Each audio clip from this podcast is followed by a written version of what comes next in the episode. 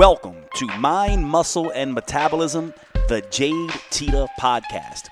Here you get the in depth science and practical tools needed to change your body, optimize your health, and elevate your mindset.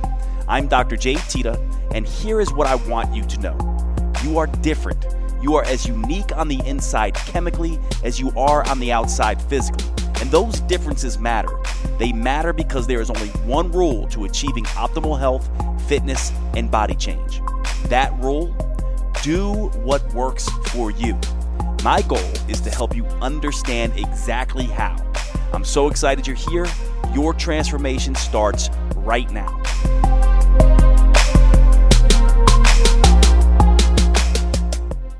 Welcome to the podcast, everybody. Today I have one of my dearest friends and my ex wife, Jill Coleman, with me. And um, we are going to be talking about critics and creators and haters and trolls and all of these things that is probably going to be really, really interesting to those who are in the creative space and in the social media space, but is also going to be applicable to anybody who uh, you know, just has a hard time dealing with criticisms and people not liking them or uh, any difficulties around social interactions where we as humans can't always be liked. And certainly we're going to run into situations where people have negative things to say about us. And so, how do we handle that? And so, I'm just going to jump right into it. And the first question I'm going to ask Jill is uh, let me ask you, Jill, what is. Um, sort of your most memorable or one of your most memorable times where you uh, had criticism. And, and this mm-hmm. could be in the social media space or this could be uh, just in your, your sort of daily life that just made an impact on you where you were just like, ooh, that stung a little bit? Mm-hmm. Yeah, thanks for asking that. And, you know, it's been a long time. So, as you know, I started jillfit.com as a blog in 2010. And in order to get my brand going, I actually blogged every single day for two years. But it wasn't until, and I think because I was so scared of judgment and criticism, and I was really kind of scared to be my authentic self, uh, for the first three to four months, I actually like basically sat behind my expertise. I was just like, let me put my teacher hat on, let me put my trainer hat on, and let me just try and have great information. And what I noticed was it was taking me like like hours and days and weeks even to write a post because I was checking the science and you know a lot of times I was running it by you. Does this make sense biochemically? And all those kind of things. It was just taking too long. And for me it was really arduous. And so after about 3 to 4 months I had this one day where I was like you know what? I'm just going to write stream of consciousness and that was the very first day it took me like 20 minutes put up a post and up until that point I got the best response yet and so for me it was like okay this is good this is affirmation that people want something a little bit more real they want like a little bit more behind the scenes. They want a little bit more stream consciousness and a little bit more personality. And that was my first foray into like becoming what we call now like a blogger or a vlogger, which is kind of like what I call the social, uh, you know, the reality show culture, where we want to see what's going on behind closed doors. However, when you start to pull back the curtain on your life and you share things that are personal, it can come off, in my experience, and this is a sensitivity of mine, preachy. Come off like I think I'm bragging. It can come off like I think I'm better than because I'm in a position where I'm teaching from lessons or I'm, I'm talking about an experience that I had and how I came overcame that. I think it's really easy for for us to maybe uh, fall into the category of trying to be seen as some sort of guru or expert or think like we know everything. And so, my very first, long story short, my very first, most memorable uh, critic was, I think it was on social media at the time. It was still Facebook was really big, and the person was just like, you know, you think you know everything, and it was very like you're, you know, you you're so um, you think you're better than, and it was very much like you're judging, you know, your ju- your judgment, or you think you're a guru, and that was that stung. I think because that was not my intention, right? I think that's the hardest part. Is a lot of times we get sensitive because we're the intention is of course not to think that we're better than. However, we are in a position of where we do have a platform, whether it's a blog or a social media platform or a, you know a YouTube channel, we're in a position to have a platform to be speaking, to be a broadcaster. Um, I kind of hate the word influencer because to me that means that kind of assumes a role of even though you are influence influencing in some capacity that again you're better than. I've always been sensitive to that. So i think when this woman said that to me in a very kind of uh, public forum i it hit the sensitivity i already felt about being a blogger. I was already sensitive that people looked down upon my or didn't appreciate or thought it was over the top. I was already sensitive about that. I always already felt self-indulgent. I already felt self-absorbed. I already felt almost selfish by doing that by sharing my story. And it was hard because so many people were giving me affirmation that they did love hearing it. They did love the the insight. They did love the experiences. They did love the stories. And we know as humans, that's how we learn. We learn through stories. And so it was luckily enough that I remember coming to you and, and talking it out with you. Um, you know, it took me a couple days to really get through that and not take it on. And I actually wrote about it. There's actually a blog if you go to jillfit.com and search, you know, haters or trolls or judgment or something like that. It's in there. I actually wrote the whole experience out because I was processing it myself. And I think um, that's a common thing that I hear with women that I work with is they're scared that people think they're better than, that they're bragging that they're selfish, that they're all about themselves, especially women who are moms. That's, you know, they're so used to being caregivers that it's sometimes hard to focus on themselves. Yeah, you know, it's interesting. I almost feel like, um, because I know people who aren't in the internet space, they, for some reason, once you get on the internet space, all social etiquette goes out the window. The, the, way the way I like to describe it is imagine imagine I'm sitting there at a table with uh, Jill.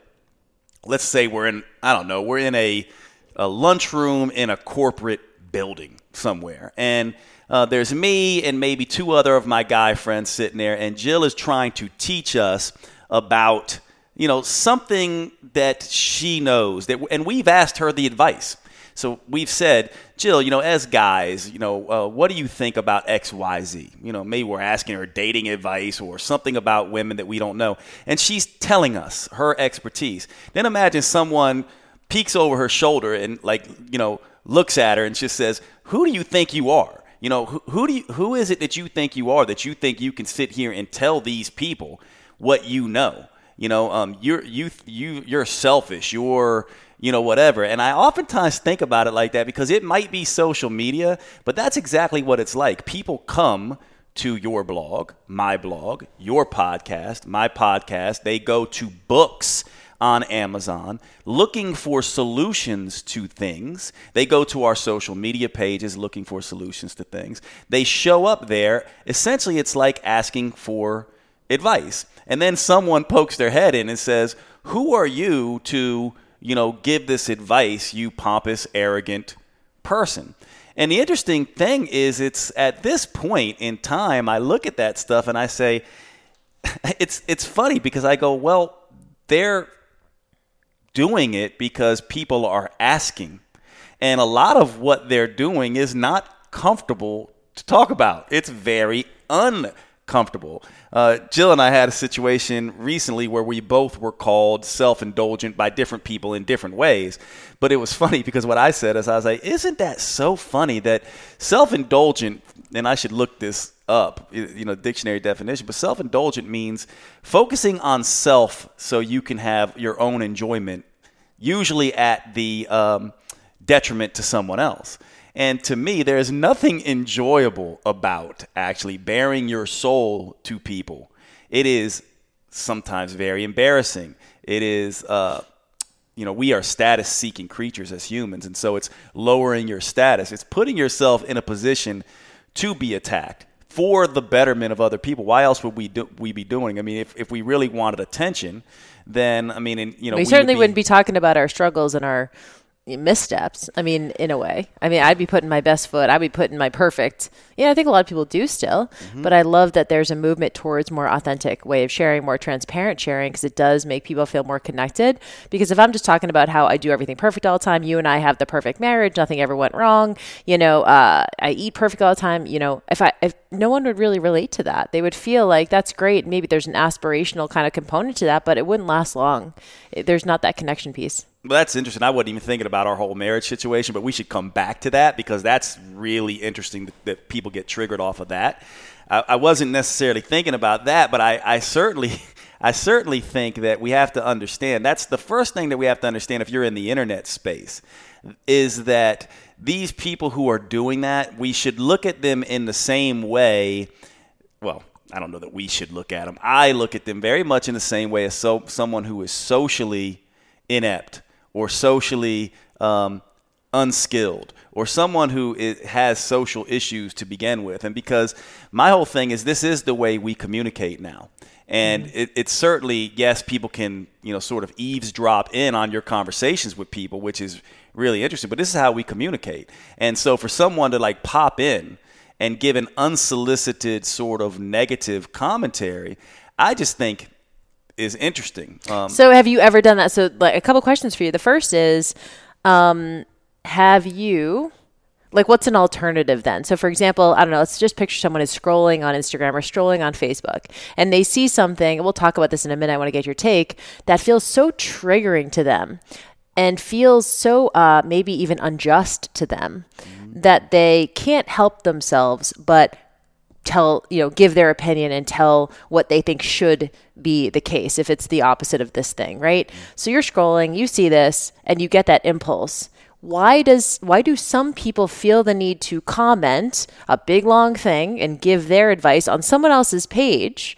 versus people like maybe you or me who are like you know what? I can see something i don't agree with and i either i literally just keep scrolling or i'm just like you know what? I've seen like too many things from this person i'm just like not on board with just i'm going to unfollow what's what's the difference there Oh, I think, I mean, I don't know about you, but I think 99%, probably 90% of the people out there do just that. Right. You know, they just, because they're socially, they, they get it socially, you know, so they just go, yeah, I'm not, I don't need to even get into this. I'll hide this person or whatever, or I just, I don't need to uh, comment on it.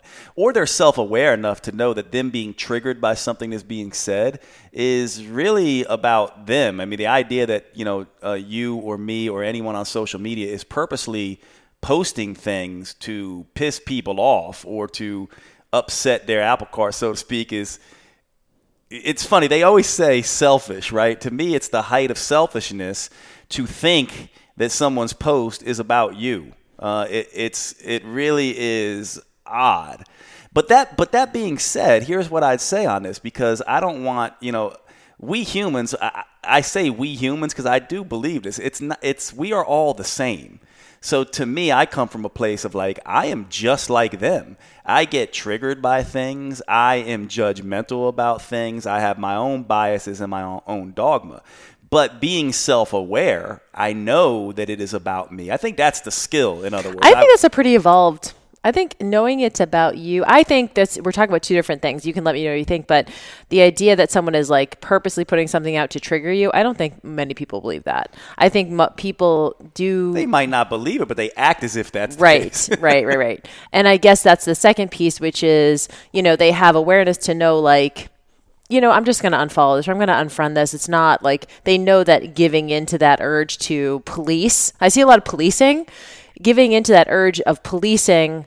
You know, we know this from like the the uh, David Rocks five key needs of the human brain. One is justice, right? One is fairness. So a lot of times we see something that we feel we can't help but give our two cents. Yeah. So what are the most triggering things that you think that get a lot of I, I, we can talk about the importance of polarization, which I think is extremely important if you're wondering about how to be how to get traction as a personal brand you actually do have to be polarizing. You actually have to say something that some people are not going to agree with.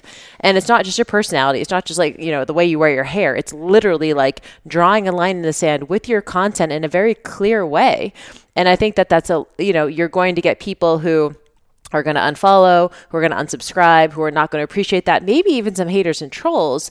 But for the people it does resonate with, they become that much stronger and that much more attached to you and your message. Mm. But like, what is that person who feels like they have to police the internet?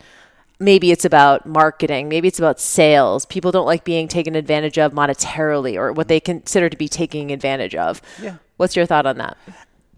You know, I don't know, but I certainly don't. Here's my thing with that, and I think this is what is helpful, and I think you're similar.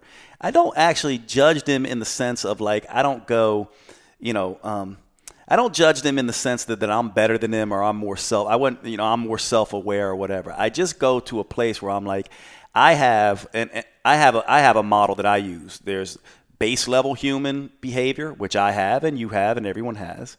And this is where it's coming from fear and insecurity, and, and our reactions are coming from that place. It's very much our like reactive, deflecting, defending, defending, avoiding. It's it's the fight, flight, freeze response. So anytime you see someone come out in anger or hide or avoid or block or you know it's it's this behavior and it's normal we all have it i have things that trigger me and then there's sort of the cultural level thing where it's like well um, it's based on status and team tribal behavior. It's like, okay, well, you know, you're a libertarian and I am a conservative, you know, Christian conservative, and they're a neoliberal or whatever.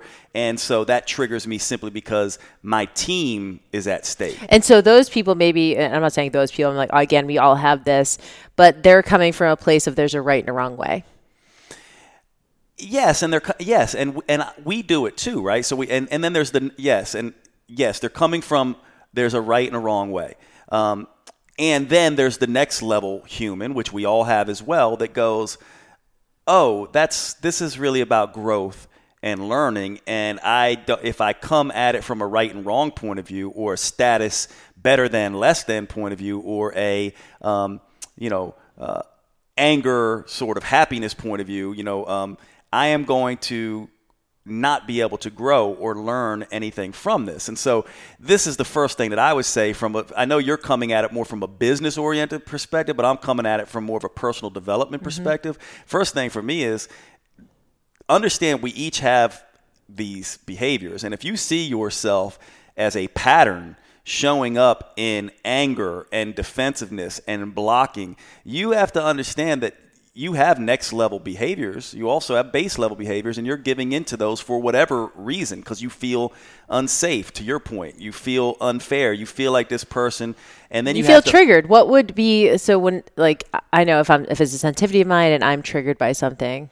Do you think it for me? I feel like it comes down to an insecurity that I have of myself. Is that how you see it? I do. when you get like triggered, that. go through like when you get triggered. What's that about for you? Sometimes it's about insecurity. For example, let's say that someone, I have a story that I told when I was young about being the dumb jock. So when someone mentions something about my accent or my, um, my, uh, uh, grammar or something like that, I may react to that, or I used to react to that in a in a insecure way. You know, so I may get angry and defensive about it. So I was coming at it from a base level standpoint.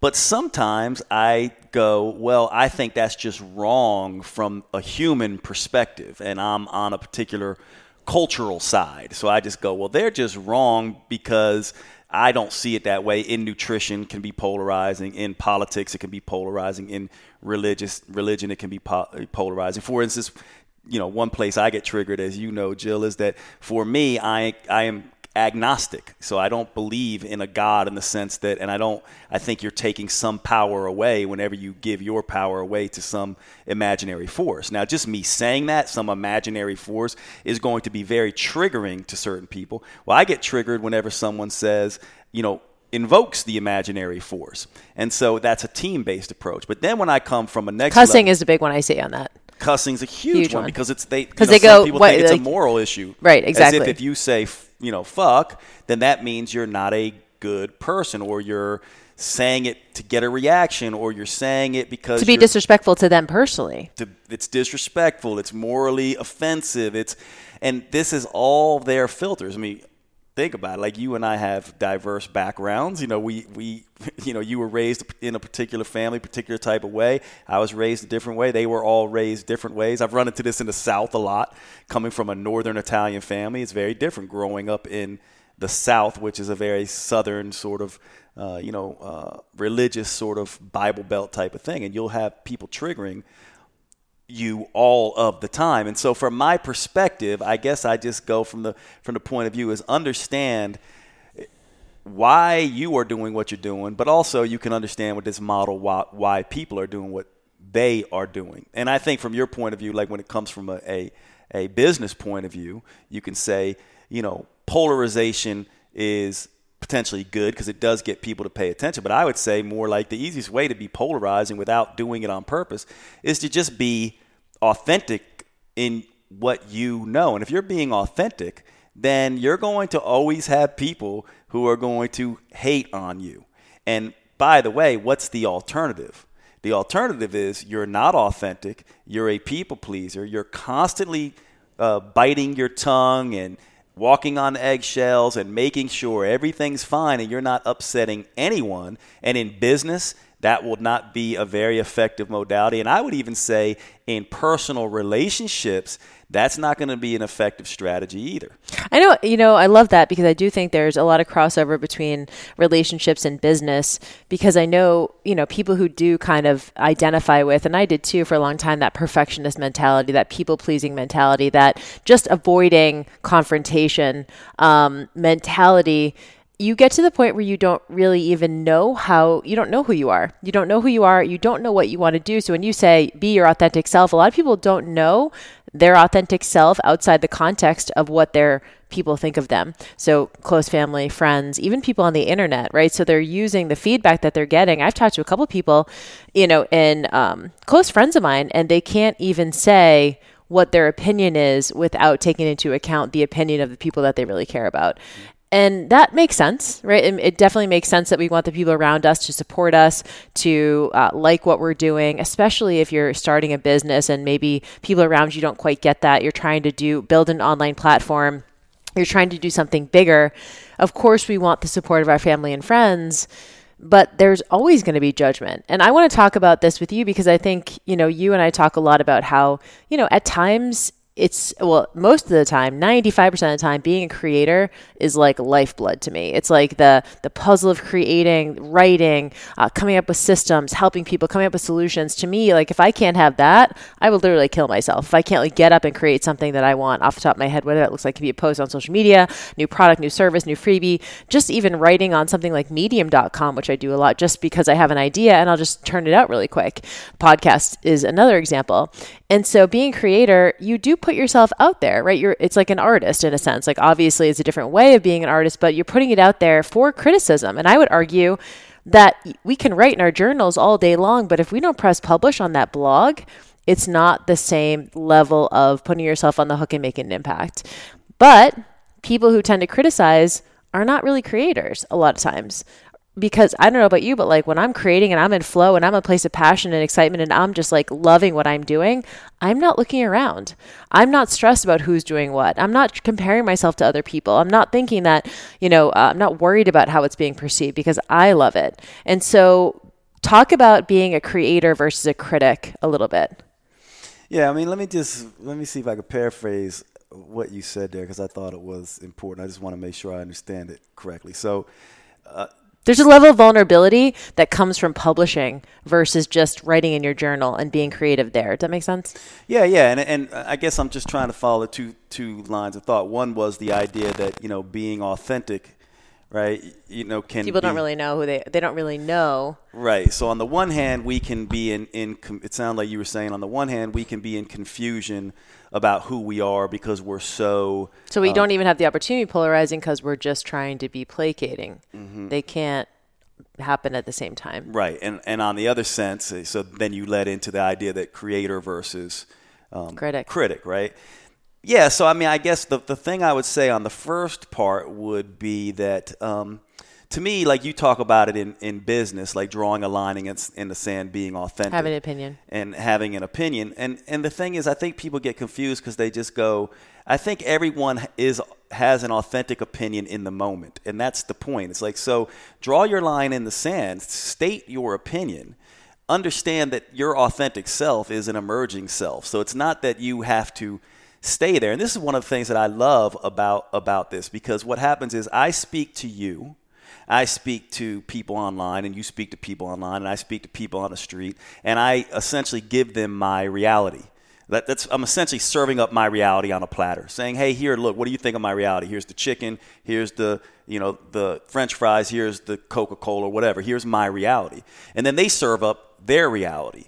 And then we get to reality check our realities based on that and hopefully come to a better understanding. And our realities, hopefully, are adjusted in a more positive, enlightened direction for us by that that sharing. And so to me, I would say if you're not being your authentic self, then what happens is you're never getting that ability to actually adjust and walk into a more uh, beneficial, enlightened individual. That's that's the first thing I will say about authenticity. So So how do you pull the trigger on that? So you're like, okay, uh, building a business or even like even you want to show maybe your partner who you really are or you want to show a friend who you really are and you haven't really done that. But you go you know what? I need to i want to start speaking my truth and be a little bit more myself.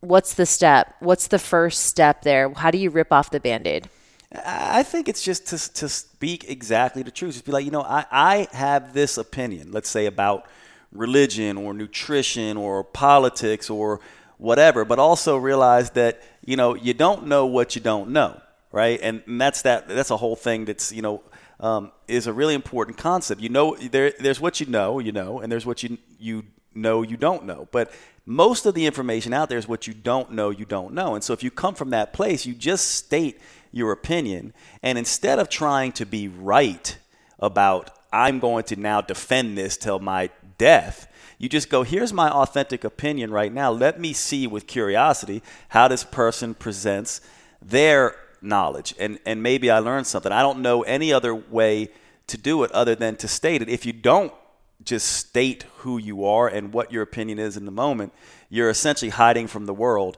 and they're not even knowing you. It's almost like they're introduced to your plagiarized self. Hi, I'm the plagiarized Jade.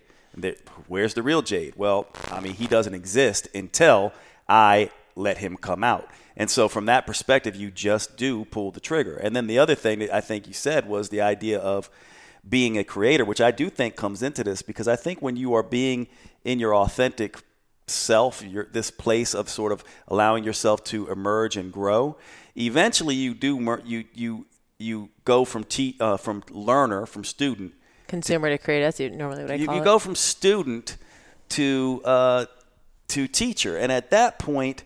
You know, and not that all of a sudden you're like, I know better than everyone else. It's just that you go, oh, now I actually have something to say. Like here would be an example. Tell me what you think about that. Let's say that we are all of us are talking to a group of 11 year olds, right? And we all sit down and start talking to them. They start telling us about life. They're showing, they're presenting their realities.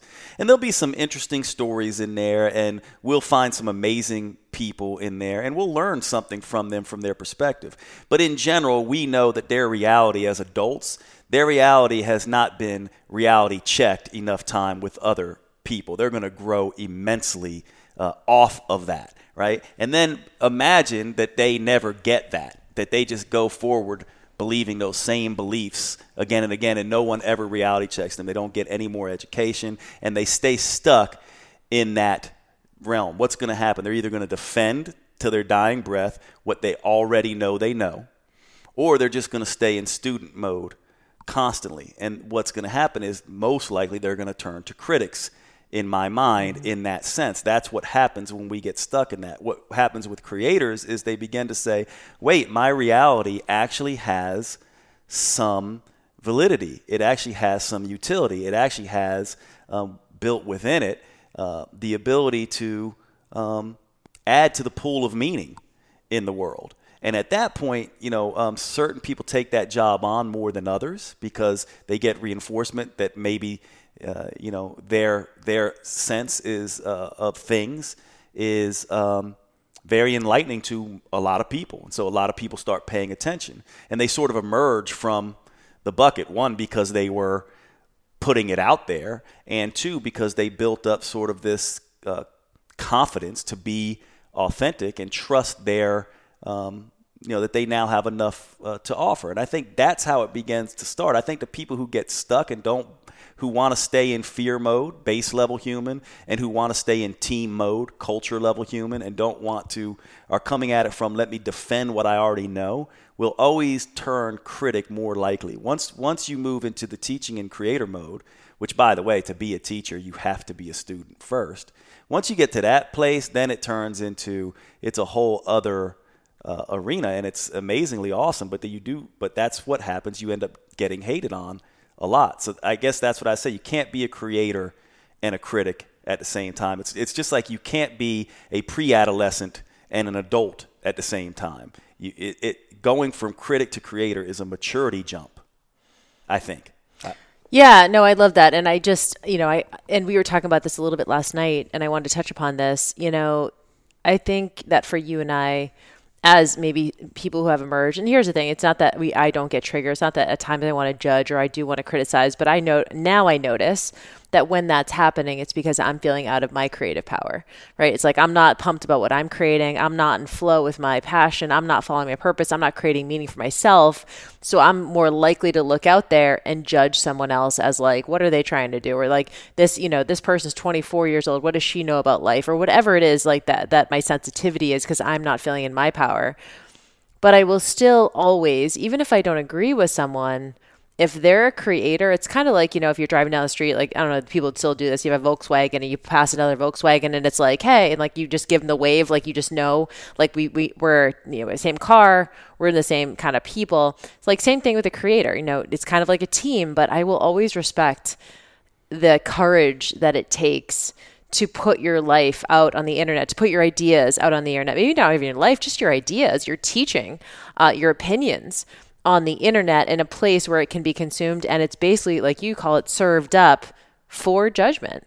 And I think a lot of people don't take that step because of that. That's why even if I don't agree with someone, even if their opinions and what they're sharing is 180 degree different than what I believe, I still have a huge amount of respect for them because I think it's so hard to do that or it's it's hard to get to that place. Yeah, I I actually agree 100% with that. That's funny. I mean, I, I certainly can hold both things. I, will I'll I'll be honest, and I know you're the same. I have some, I get triggered very heavily by certain things online, but I always go look back within myself. I'm just like, okay, Jay, that's your base level self coming out. That's your 11 year old self, fear based self coming out, or that's your culture level self come out. And I do have to remind myself a lot. I'm just like, you know, like you know, what are you here for? Well, you're here to, you know, um, learn what you can, and you can't teach and share, which I also believe is another imperative of life, unless you can learn from other people. And I've and I've struggled with that, but I will say this: the more I can get out of my base level behavior, um, the the the better off I am. Uh, that's for sure. But I mean, I guess what I would say then, because you're coming at it from like a, a business point of view, which I love, because you get both things. But I would also say for the individual who's just in, you know, in in you know, raising their kids, going to work every day, it's kind of the same thing, right? Because I don't know, your sister judges you for the way you're raising your kids yes. or your brother judges you for your choice of a wife or you know whatever. And then we feel this sort of a sting and then we begin to question our choices and our behavior. And see to me i would say that a next level human would go yes it's good that i'm questioning my choices and behavior. They're serving up their reality and it is inter- it's interacting with my reality and it's an opportunity to grow. And I, I think once you go to that place, it's an opportunity to grow. And I'm not saying like be a saint. I'm saying if, if you have clear boundaries, someone if someone oversteps your boundaries, let them have it. I mean, defend yourself, but also look at it like you, our job is not to defend what we what we don't know we don't know. Our job is to seek out what we don't know we don't know, right? So to me, I think you should look at all those things in your family as opportunities to grow. I'll tell you this, and then I'll, I'll i want to ask you a question. But interestingly enough, because you and I both do, I do a lot of personal one-on-one um, life coaching now. And one of the things I see that's interesting, and I would ask all the listeners just to filter this through because you, you might be like, Jay, that's ridiculous, or you you all may have experienced this as well. What I seem to experience when I'm taking, you know, as a coach, you get to take this bird's eye view, like you know, you're looking down and you can see landscape that other people can't see.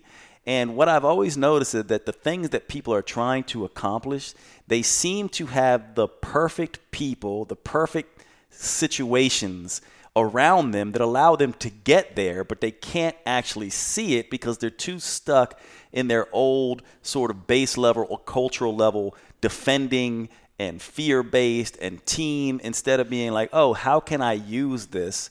Um, to grow. And I think that's the first shift to just put it back on you and be like, why is this actually triggering me?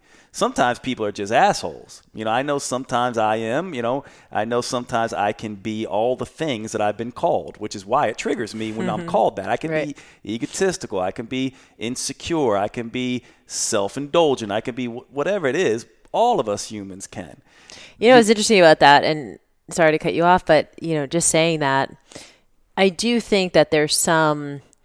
It is interesting. I'll tell a quick, really quick story. So, um, I got a new puppy like two years ago, and f- for me, like intellectually, I'd never had a dog growing up. I never like trained a dog. I never had a puppy. Never had a dog in my house, and so getting one, I knew intellectually that it was going to be a lot of work. Right? People were like, "Oh, puppy training, puppy so hard." This and that. I read all the books.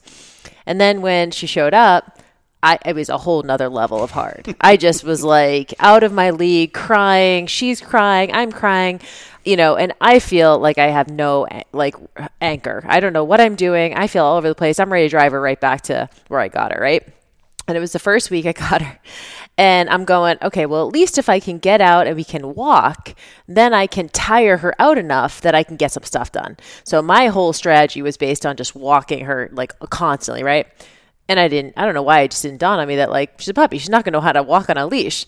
So the first week I'm out there, I'm literally dragging her. I'm dragging her. I'm like, she doesn't know what to do on the leash. She doesn't want to go anywhere. She wants to lay down. She wants to resist. I'm pulling her, pulling, pulling her. And then, of course, you hear with people who are really good at dog training, it's supposed to walk right next to you. So then I have her choked up on the leash trying to walk right next to me. She it's just like all over the place. So finally I'm just at my wits end. It's like a weekend. It's like our second or third walk of the day. And she's jumping all over the place and she's running up ahead and I I'm walking and uh, there's this guy walking towards me and he's like kind of jacked. He's like really muscular. So I'm like, oh, like we're kind of, you know, I'm thinking we're going to have like a nice little like head nod because we're both kind of like into fitness. He doesn't look at me. He walks right by me and yells, Dog walking in front of owner means the owner's clueless. Literally shouts it. Shouts means the owner's clueless. And I'm like, I'm so triggered by that because that's already my sensitivity. Meanwhile, it's never happened since. But isn't that like so ironic? So we tend to notice if that wasn't my sensitivity, like, A, I don't even know what happened. Or if it did, I'd just be like, dude, like, you know, fuck you. Like, it wouldn't have been a thing. And I think so many of us are looking for or notice even more the thing that we're already sensitive about. And it's like, and it's almost like permission for us to just pack it up and go back to where we were because it's that scary for us, you know? So when you're triggered, maybe you guys are even triggered listening to this podcast. You're like, what do Jill and Jade think? They know about hate. Like maybe you're even triggered on that. And, and my thing would be to start asking yourself. So after, of course, I'm furious, right? Like I wanted to defend myself. I wanted to run back to the dude and be like, you don't know. I just got this dog. I've never had a dog before. I don't, I, you know, I'm trying, doing my best, all this kind of stuff. And long story short, I think you know, it was a couple hours later. I was like, of course, right? Like, of course, it's my sensitivity, and of course, and I showed myself compassion and did all the things that I'm used to, like the tools I use to like help myself. But it wasn't about him, right? It was about if, like, again, if I was in that confident place, if I was in flow, if I was, I wouldn't have cared. Now, if someone did, I wouldn't care because I'm just like, it's my dog, you know, fuck off. But it's you know so if you're triggered in that place it's a reminder to ask like what about this is a sensitivity of yours that like maybe something else wouldn't be or who do you need to be so that this isn't a sensitivity anymore and so as you start noticing that stuff it's really interesting No, to see I, I just, you never heard that story No, it's first time I heard that story, and I love that story. And obviously, Pip, I've actually fallen in love with. Jill has this this dog. I've I've just fallen madly in love with. I grew up with dogs, and actually, she's my favorite dog. I keep thinking, oh, I'm going to get a dog, but I'm like, it's not going to be like Pip. So, but no, I mean that's such an important that's such an important point. And so for me, I guess I because I want to I want to go into some of your strategies and then we'll talk about some Sure. of my strategies. But the final thing I'll say on that is it's really interesting, right? Because you're right. Like the bottom line is there's some people who are not really interested in like, you know, we like, you know, as humans, and I say that because I, I always say as humans and we humans and because I consider myself in the same way, but we we do like to indulge in self righteousness at times and we do like to be You like to be right. we, we like to we want to be right you know and it's it's a constant reminder but for those who are listening to this who are kind of just like uh, if you can spot the hater in yourself, I, I, found this really interesting. As I've been able to spot the hater in myself more quickly, um, I am far more um, tolerant of and uh, accepting of uh, haters out there. And almost kind of like it, right? In I the world, I, I, have become. I mean, it's funny. I have become. I kind of like it for for this reason because it's a rare gift in my mind that someone serves up a reality so strongly that it causes you to look at what you're serving up, right? You know, it's like it's almost like here I think I have this great, you know, filet mignon and baked potato and broccoli, and it's all great and wine, and then someone comes along and like throws up this even this wagyu steak that's like you know special sauce and all this kind of stuff, and like goes, I have this, you don't have this. It does make you look back and go, wait, you know, let me take a look at what I'm carrying, and allows you to either adjust it or uh, own it more fully. And so every single time, it's a useful process for me to go through. And compliments don't seem to do have the ability to do that. And so to me, I have learned, and I know it's weird, but I just don't think compliments, uh, you know, let me allow me to look at myself the same way criticisms well, do. it's a negativity bias, right? For every like 10, it takes like 10 positive affirmation type things to have the same impact as maybe one negative comment or. Yeah, I think I think it's part of it's the negativity bias for sure. We tend to be biased towards hearing the negative, but I also just think for me now I don't know if this is for other people. For me, I I feel like criticisms um, make me take a deeper look at myself is all. But here, here's what I ask you because I know we're you know kind of um, need to wrap it up. But what I want to ask you is, what's your sort of thought process on, uh, you know, how do you deal with you know in business, online, or just with people? How do you deal with you know critics and haters and just just people who are are are mean and mm-hmm. rude or just uh, want to you know think it's their job to knock you down a peg. You know, I um it's still a practice i'll be honest with you like it's been a long it's been many years and i think it, it becomes less and less so maybe at first it would ruin my week i'd get a comment and, and you know and again, it would only be a triggering to me if it was something I was already sensitive to. You know, it may take me a week. And I'd vent to all my friends. I'd take a screenshot of it, send it to my friends. I'd be like, can you believe this, this, and that? Um, and I'd feel really self righteous, and I'd maybe even write a counter post, not in like a ranty way, but in like just addressing it way. So maybe there's some utility there. Then you know, get you get to like maybe it ruins a couple days.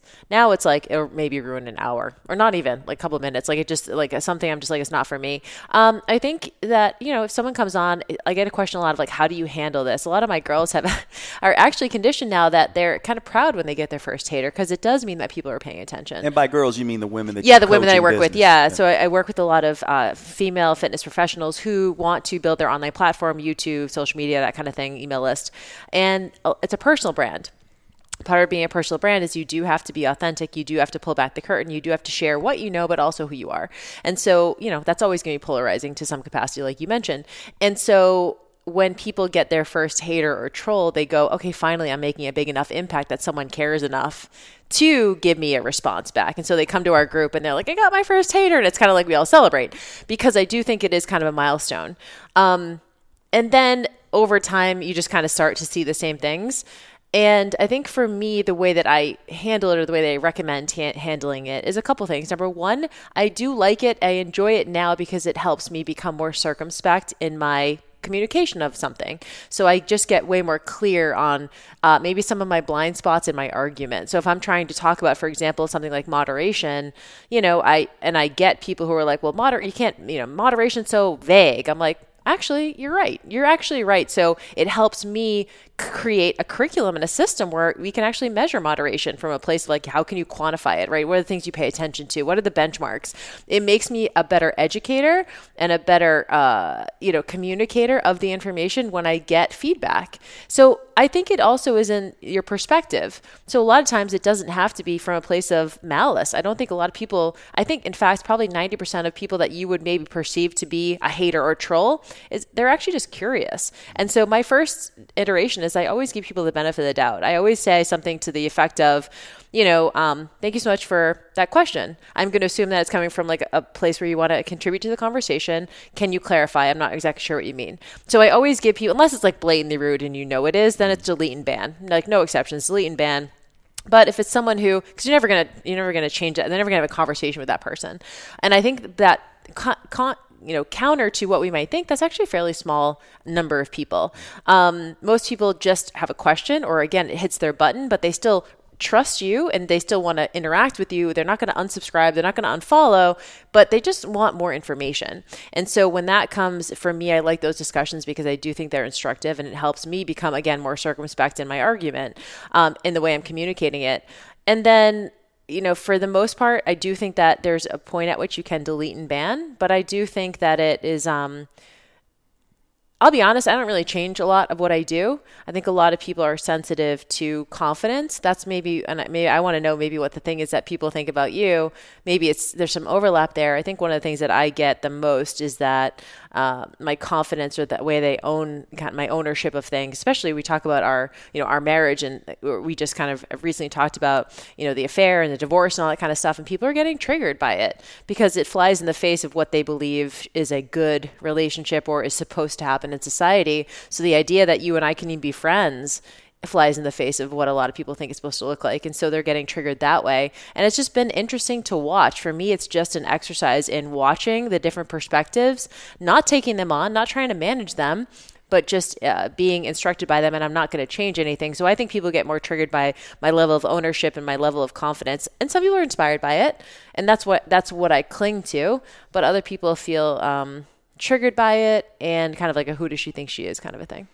Yeah, so it's so if I heard you right in terms of some of your strategies are one, give people the benefit of the doubt right away, totally. which is interesting, right? Because you think you think they're coming at you, and oftentimes they're not, and that's just or just looking, or they were, but you're like the way you approach it just dissipates dissipates the the negative because I'm just not you're just assuming to... and like let me make them part if they are trying to get attention which uh, we humans love you're giving them the benefit out you're giving them the attention they want you're giving them the benefit out you're making them part of the conversation. So that's a you've always been great about you know that. what's so crazy about that? is a lot of times they'll end up apologizing. Yeah yeah. Which is odd. You know like I don't need apology. Like more they're like yeah oh thanks so much for they just want to be seen yeah. They just want to be seen and heard. I think it's the same for personal uh, conversations too. When it happens from a personal perspective, I think it's it's it's such a great um, place to come from. But then you know, so that but then there's also you also have your clear boundary where there's the delete and ban online. Because I want to respect go, my community too. Like that's the thing is I want to respect my community and I want them to I want it to be a safe place for them to share their stuff. And when someone's coming from a place of uh, malice or just an ill intention or wanting to disrupt, I'm protective of my tribe. Yeah. And in the personal realm, not talking about business, I look at it like, yeah, give people the benefit of the doubt. That's one really nice tactic to have. But then there's also Jill's tactic of her online business. You know, that would be a tactic personally of boundaries, like very heavy boundaries. It's like if someone does X, Y, or Z, they're just out of my circle. It's just someone who I just don't, uh, you know, sort of uh, deal with. And actually, you know, it's funny. I'll come to the defense of I was I was I think um, I'll see if I can say I, I like the way I said it last night. We were having this discussion, but I want to come to the defense since we're talking about the internet quote influencers. You know, just for the people listening to this who do get triggered by quote influencers. influencers. So one of the things I'll I'll clue you guys in on, and it'd be you know Jill, you could jump in on this too, is that you know you know it is really, really difficult. Like, you know, coming, it's kind of like you mentioned Pip, right? Having a dog. I don't have a dog, so I don't possibly know what that's like. I can speculate, though, and be like, oh, dog people are all XYZ because I'm projecting all my stuff about what dog people might be.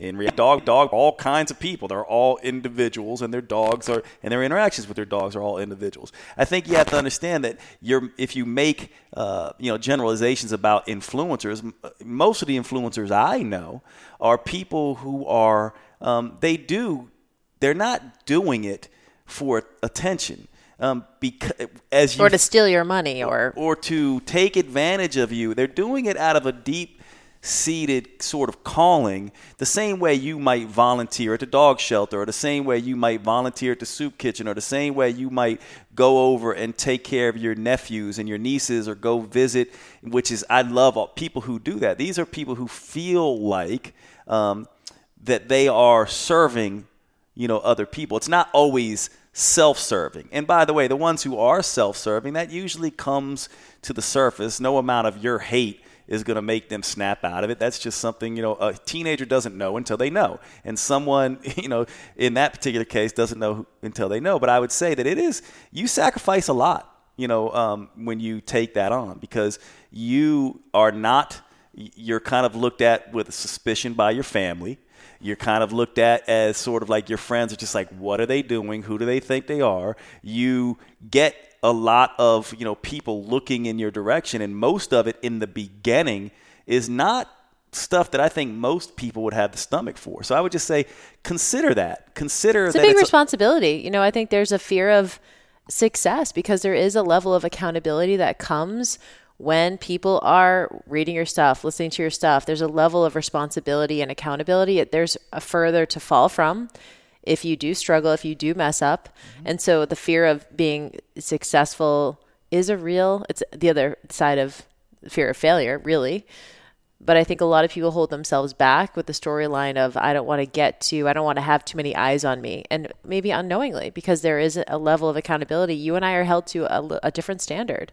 Well, it, it's really interesting. It's like you know, imagine imagine uh, having your um, everything you do, you know, sort of um, reality checked and commented on. That's that's there's some upsides to that, but there's a lot of downsides. So I, I, I would just say that it's, it's funny. I oftentimes hear people they're like, um, you know, like my brother, my sister. They're like, if I hear one more person without kids talk about how to parent, right I'm going to lo- lose my mind, you know, and it's the same kind of thing.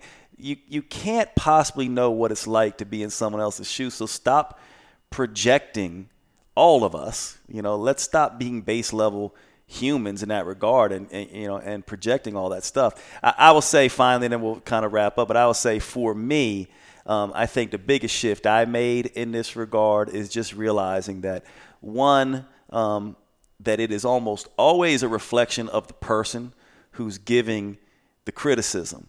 It's it's kind of their filter, as you mentioned about you know Pip. You're conscious of the fact that she's running away from you, and so that's what you'll hear. Otherwise, you wouldn't notice it. But I also go, yeah, but I also there's also useful stuff here for me because people are smart. They do notice, and I can use some of this if I'm coming across ways that I don't want to come across. It's useful for me, and it's some of the most. So I just see it as compliments are they feel good, um, but criticisms they feel growy, like they feel like growth. And so to me, I just switch my mindset around and just go, that's great. You know, I mean, that's that's fine, and perhaps there's some truth there for me. And I don't know, probably 80, 90% of the time, you know, I don't find anything useful there. It's usually about them, but sometimes it is about me, and I will, um, you know, do that. And then I would just say very clear boundaries, you know, personal or whether you're online or personally with haters you don't have to. Uh, the Stoics, I'm, I'm, big on Stoic philosophy, which actually, believe it or not, Jill introduced me to Stoic philosophy, which is really interesting. But they have this idea that they say um, there's what you control, there's what you control partially, and there's what you don't control at all. And they call the, the things you partially control and the things you control indifference, meaning that you really should not focus on them at all. You can potentially use information from them, but you can't put a lot of energy into them. So that's that's one thing that I try to do is I go, that's an indifferent. There's nothing I can do about any the way someone thinks about me, but I certainly can use it uh, for growth, and that's sort of, I guess, my my only take on on that. I just know it's going to happen, and I can use it to get better, but I'm certainly not going to lose any sleep about it. I love that perspective because it does take the like good, bad, right, or wrong out of the criticism. What I see, especially with the women that I work with, and maybe if you're just getting started in a journey of authenticity or a journey of putting yourself out there, being more of a creator, moving from consumer to creator in some capacity, um, you know, a lot of times if someone says, you know, I know, like, can I share what people that called you like fat on on YouTube and stuff like that. Oh, like yeah, you know, yeah. and I've gotten that too. Like you're not fit enough to be a fitness Mm-hmm. professional and stuff like that.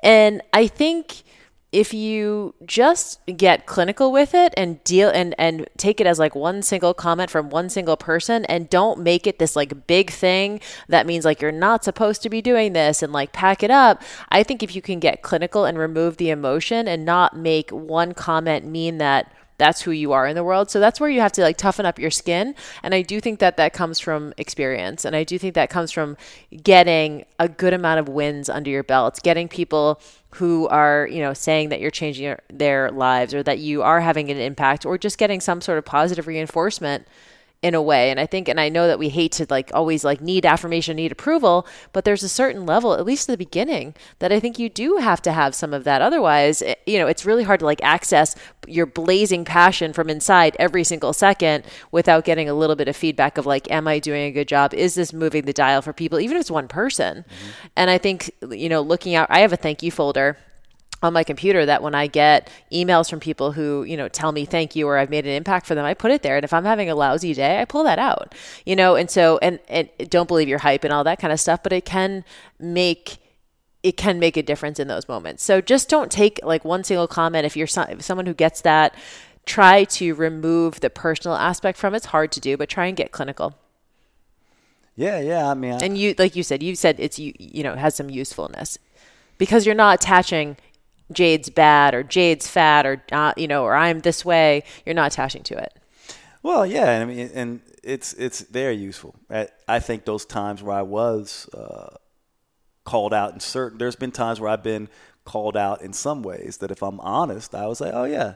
I look back and I'd be like, I made a useful adjustment from that, and and I would not, I, I would be, uh, I, I'm grateful for it. So to me, I just use it when I can. I use when I, I, I mean, I, I, I will say this, and then I'll. This is my final comments, and I'll let you have your final comments. I will say this for me personally, and um, again, this is this is actually again this sort of bias that I have. So I'll fully state that it's a bias because it's it's my truth and I'll just serve it up for other people. From I, I believe we're here to learn, teach, and love slash share. That's what I believe we're here for. So for me, when I look at it through that lens, I go, I'm not here to get caught up on what people think about me. I simply go, can I learn, teach, or love from this from this perspective? And as a human, I fail in that a lot, and I certainly get triggered and insecure and all that kind of stuff. But that's what helps me the most is just go, honestly, I'm not here for this person. I'm not necessarily for them, but they might be giving something for me. And I also don't have to put up with anything that I feel like is taking me out of my power. And if it crosses my boundaries, I won't. How about Yeah. you? No, I love that. I think I agree. I think that's it. I mean, to me, the best this is the best kind of personal development that you can do is getting some of this feedback. So, if you are struggling to press publish on something or to put yourself out there to have that tough conversation, just know that like the the real growth comes from having the full experience. And to me, you can sit around and read about the stuff. You can listen to this podcast. You can do theory on stuff. You can try and weigh the benefits and the perils. But until you start getting out there and getting some experience, you know, I think that's the best personal development work you can do. I could not have had this conversation five years ago. I wouldn't have been in, in a mind space to do it. Yeah, I love it. Love you, Jilly. Love you. All right, guys. Bye. Thanks so much, and we'll see you at the next podcast.